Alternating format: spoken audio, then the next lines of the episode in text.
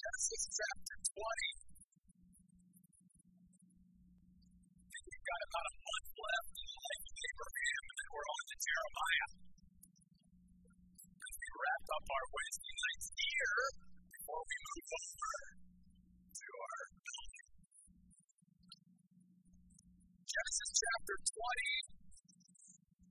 Oh my, as we talk about this is a great example, uh, this chapter of, again, the covenant loyalty, the loving kindness, the faithfulness of God to his servant Abraham, to all of us in spite of our continued failure. And what we see in Genesis 20 is that Abraham now repeats the mistake that he made earlier in his life, some 20 years earlier, but remember, he goes down to Egypt and he starts trying to pass his wife off as not his wife and she almost ends up in the clutches of Pharaoh, and God has to step in and intervene, or else his whole plan of bringing the child of promise through Sarah is going to be destroyed by Abraham. Well, guess what? Abraham's up to his old tricks here.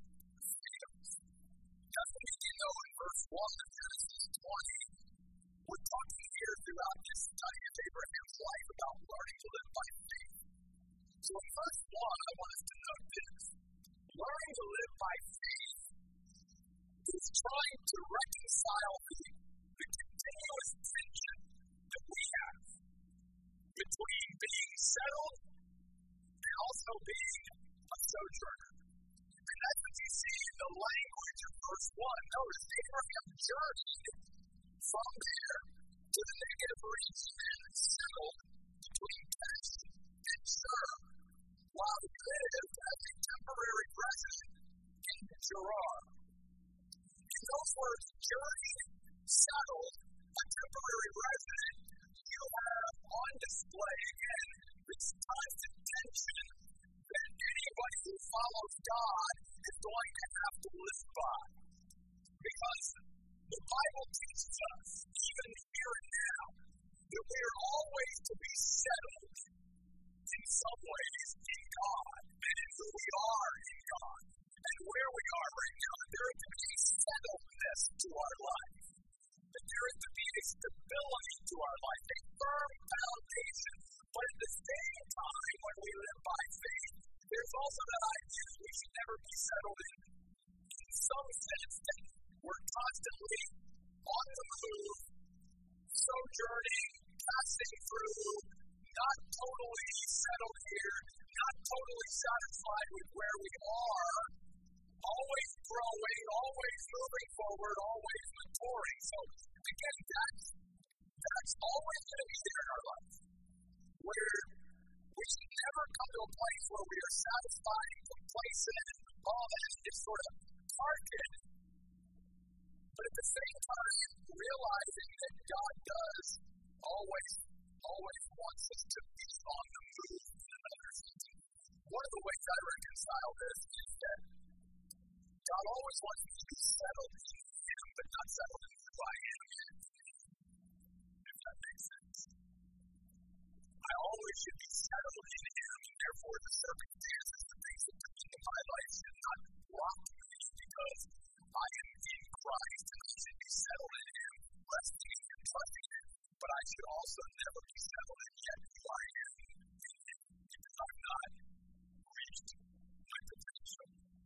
There's progress still to be made. And that as you start to even think about these terms, that's why the Bible even says, let's not make earth this place our focus. Let's make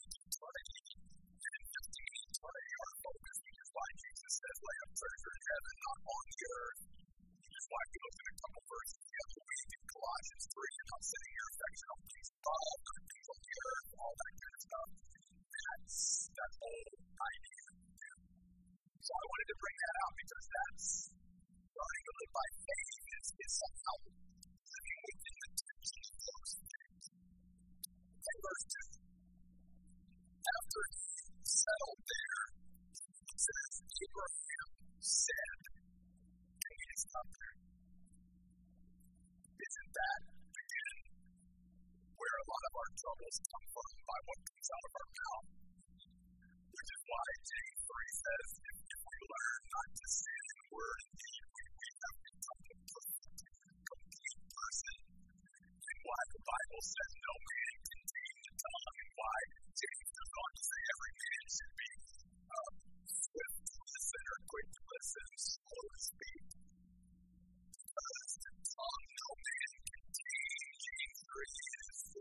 of deadly poison. Proverbs says death and life are the power of the tongue. And what we say is certainly also reflective of our heart. A man thinks in his heart, so is. Out of the abundance of the heart, the mouth speaks. Here again, Abraham painted himself into trouble by what he said. So learning to live by faith is learning more and more to allow God to control our tongue and our speech and what we say and what we sing and what we speak out, what we pray.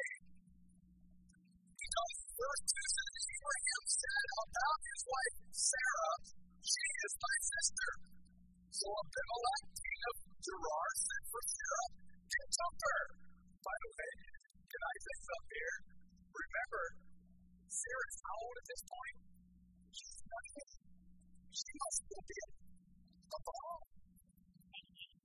I mean, this guy's like, I don't care how old she is. You know, I'm taking her. She's mine. You know, which brings up another point. Let's go back to the very beginning of Genesis. God had entrusted Adam and Eve That was always his plan for human beings to rule and to reign. And they gave up for a time that privilege. And guess who swooped in to take it? Satan. Because Satan is now the God of this world. You see? My point being, when you and I are negligent, or we are not caring for the things that are our responsibility, the things that God has entrusted to us, be sure of this, there will always be someone out there ready to swoop in and take it from us. And so learning to live by faith is again learning to be a good steward and managing the things that God has entrusted to us. And again, as I said before, one of the main things that God has entrusted to us is our relationships. And we need to be careful of those relationships how we treat each other. We're going to talk more about how Abraham was treating his wife Sarah a little bit later on. But notice verse 3. Here's where we need to do it all. The key in Abraham's life, key in our lives. First two words. But God. What would we do and where would we be if it weren't for God? God stepping in, God intervening, God taking this mess now that Abraham has created once again, and is willing to come in and take care of things. And the thing, not because Abraham deserves it. He's actually doing it for his own reputation and for his own glory because he made a promise to Abraham and Sarah that Sarah would have the child of promise. And he can't let Abraham mess that up. He's got to fix this. But God,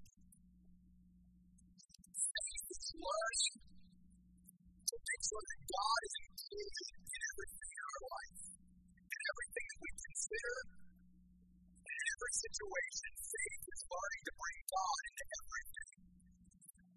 Abraham here was living a faithless life because he hadn't yet brought God into this whole thing about his wife and being his sister. And we're going to see later on what drove him to that and why he made this mistake and had this failure again in his life. The whole thing that I want us to see at this point is this.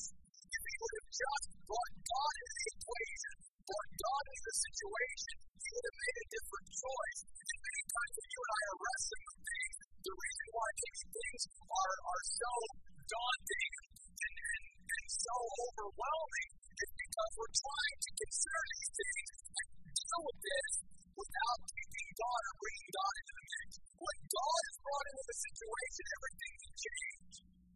But God. And notice what God did to to rectify the situation. He appeared to Abimelech, a person that did not know him, had no relationship with him.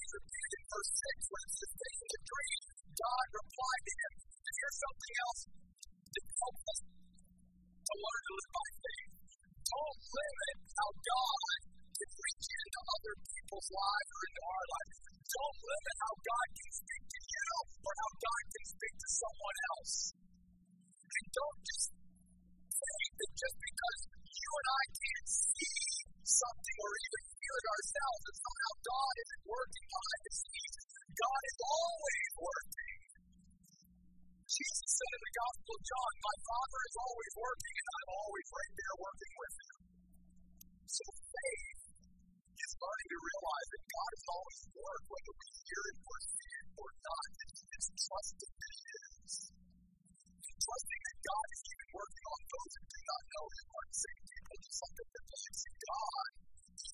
Abraham's failure, we're going to try to king's life and bring him to faith failure. We're going to talk more about that too in just a moment. So, what I want us to, to understand is even in your life right now, there's a situation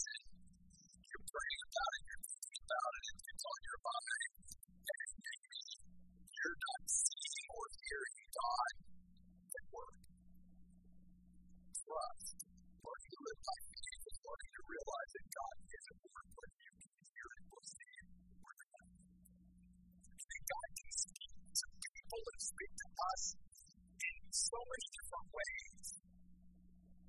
I mean, just like here with this king, we see it throughout the Bible where someone lays their head on a pillow at night, and all of a sudden God is moving in on them, and He's speaking to them in the quietness of, of their bedroom at night when they're finally settled down and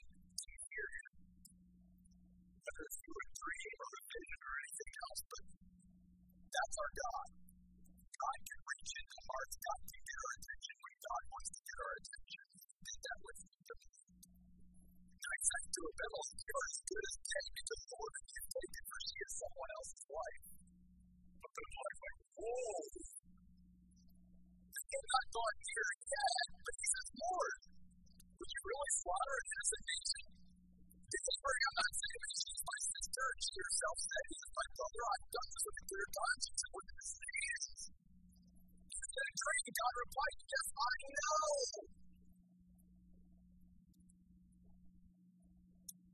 Learning to live by faith is actually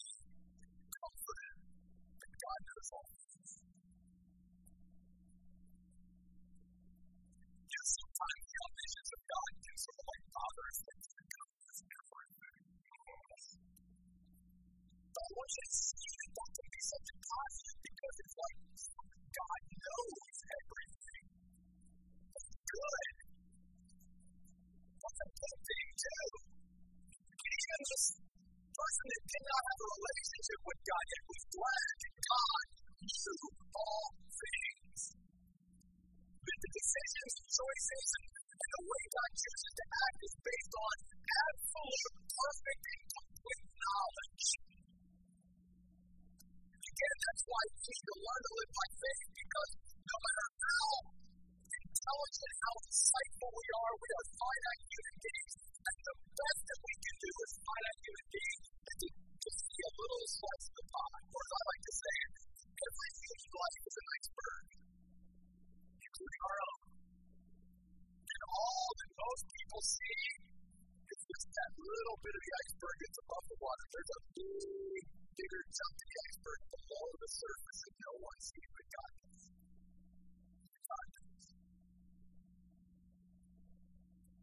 I'm thankful that some of the things just boggle our mind as to why God did you do that and why did you allow that and all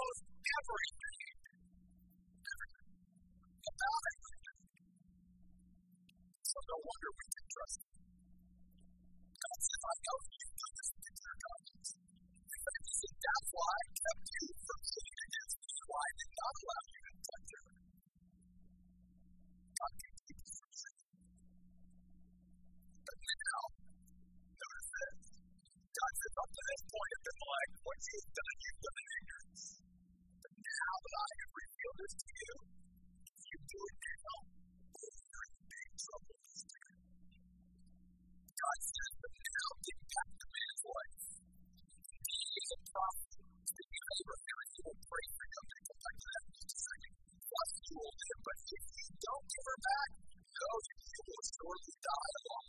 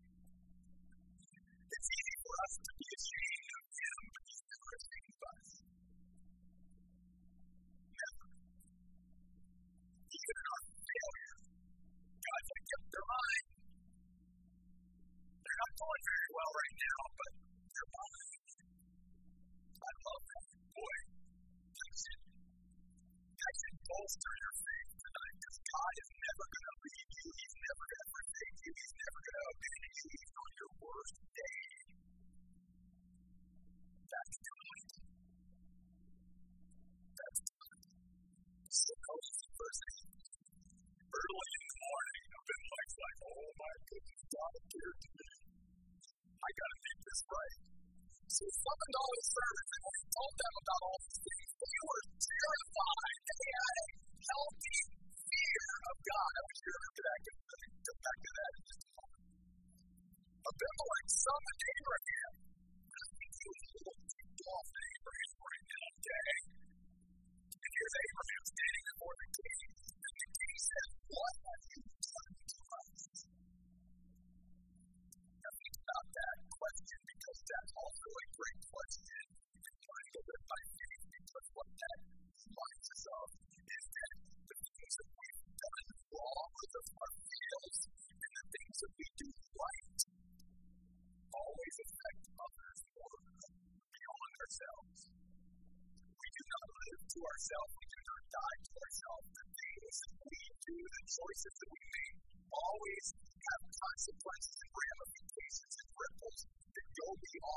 us. Again, positive related. The things were going good, can certainly bless and benefit all others. The things that we don't do well can certainly negatively affect others, but we do not live in isolation. But like the one thing that I do is you that cause you to bring to bring ill on people You have done these things to me that should not be done, but I rebuke from obeying to a follower of God. And Abimelech asked Abraham this insightful question What prompted you to this thing? Not just what have you done, but what drove you to this? What motivated you? What was really on the inside of you that was describing this. That's because that reminds us that our actions don't just flow from externally, they start from internally. There's something that causes us to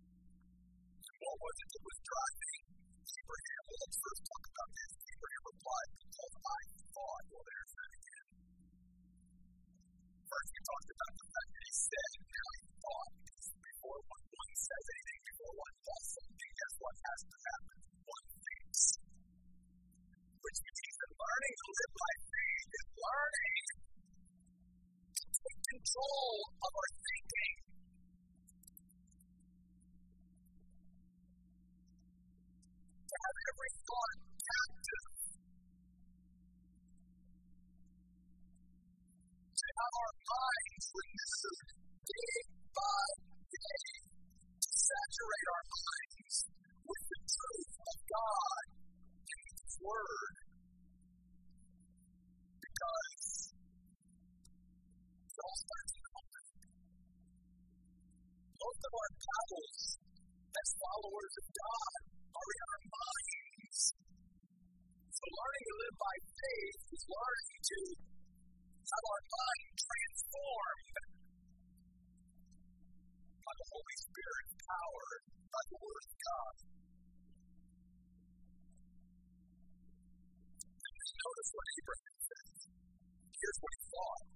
Surely no one fears God in this place. They won't kill me because of my life. First of all, he was thinking wrong, wasn't he? Because he said, if people don't fear God in this place, that means I'm going to be in trouble. But guess what? We learned in verse 8 they didn't have a fear of God. Wrong conclusion, Abraham. What was really driving Abraham's decision to always say that Sarah was his sister rather than his wife? Fear. Fear. Fear drove this decision. And Abraham hadn't conquered this fear yet.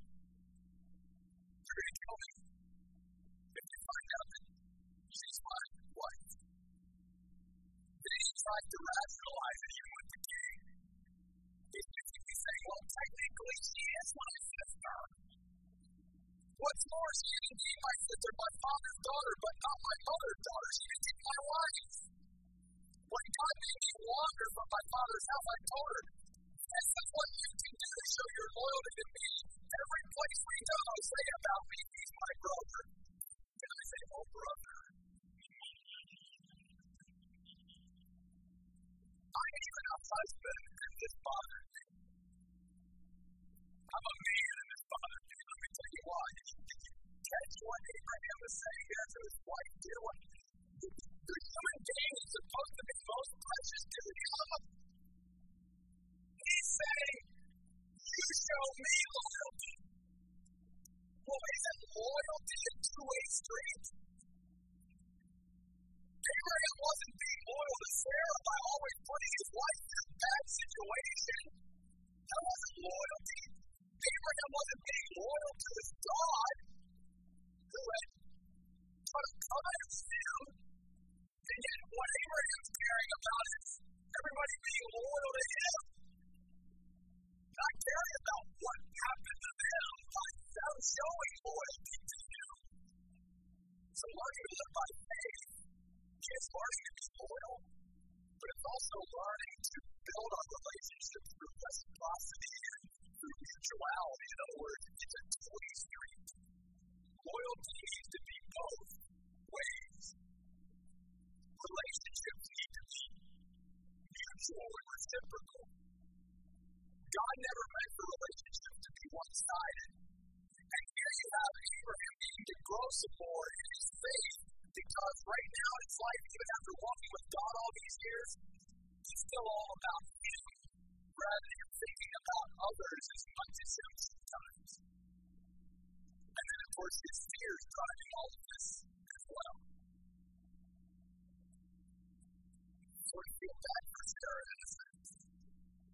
Which I guess is why even the New Testament commends her for her to the fact that she was willing to go along with this you put her life in jeopardy put God's plans and purposes in jeopardy. You think God is willing to come in and save the day if God does. So Abimelech, verse 14, gave Cain cattle and male and female servants to Abraham. He also gave his wife Sarah back to him. Then Abimelech said, Look, my land is before you. Live wherever you please. Unbelievable, isn't it? Abimelech in a sense is showing grace to Abraham. To Sarah, he said,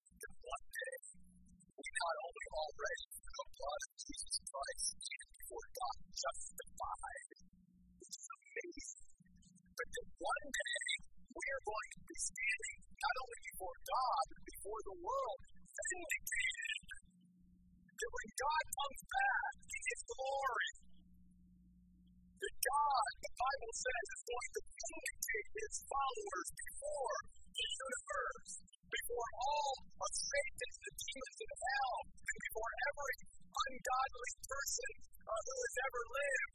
His saints are going to be vindicated. They're not just justified. You and I are not just justified. One day, God will vindicate us for following Him and trusting Him. This king he enables Sarah to stand vindicated among the people. But God one day is going to help us and enable us to be vindicated before the entire universe. Unbelievable God that we have. That's one of the great rewards of His love and grace for us. He understands some of the sacrifice and all of that that goes along with following Him. So He will make sure that we are vindicated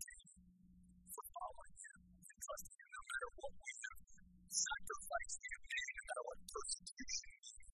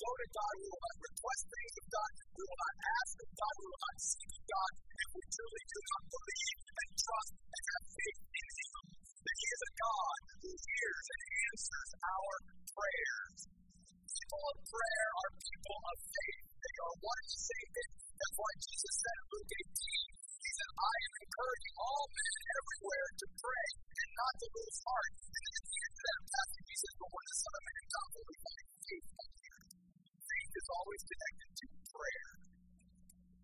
And the learning that by faith is also realizing that God heals.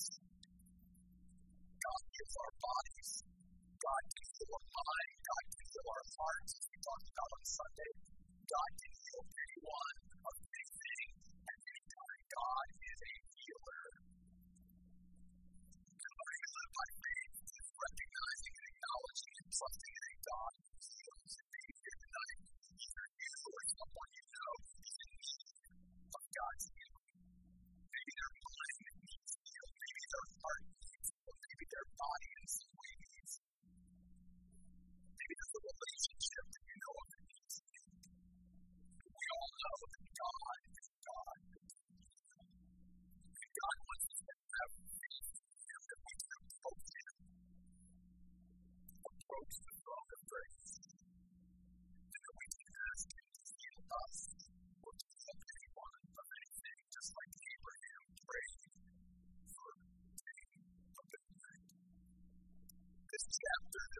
my life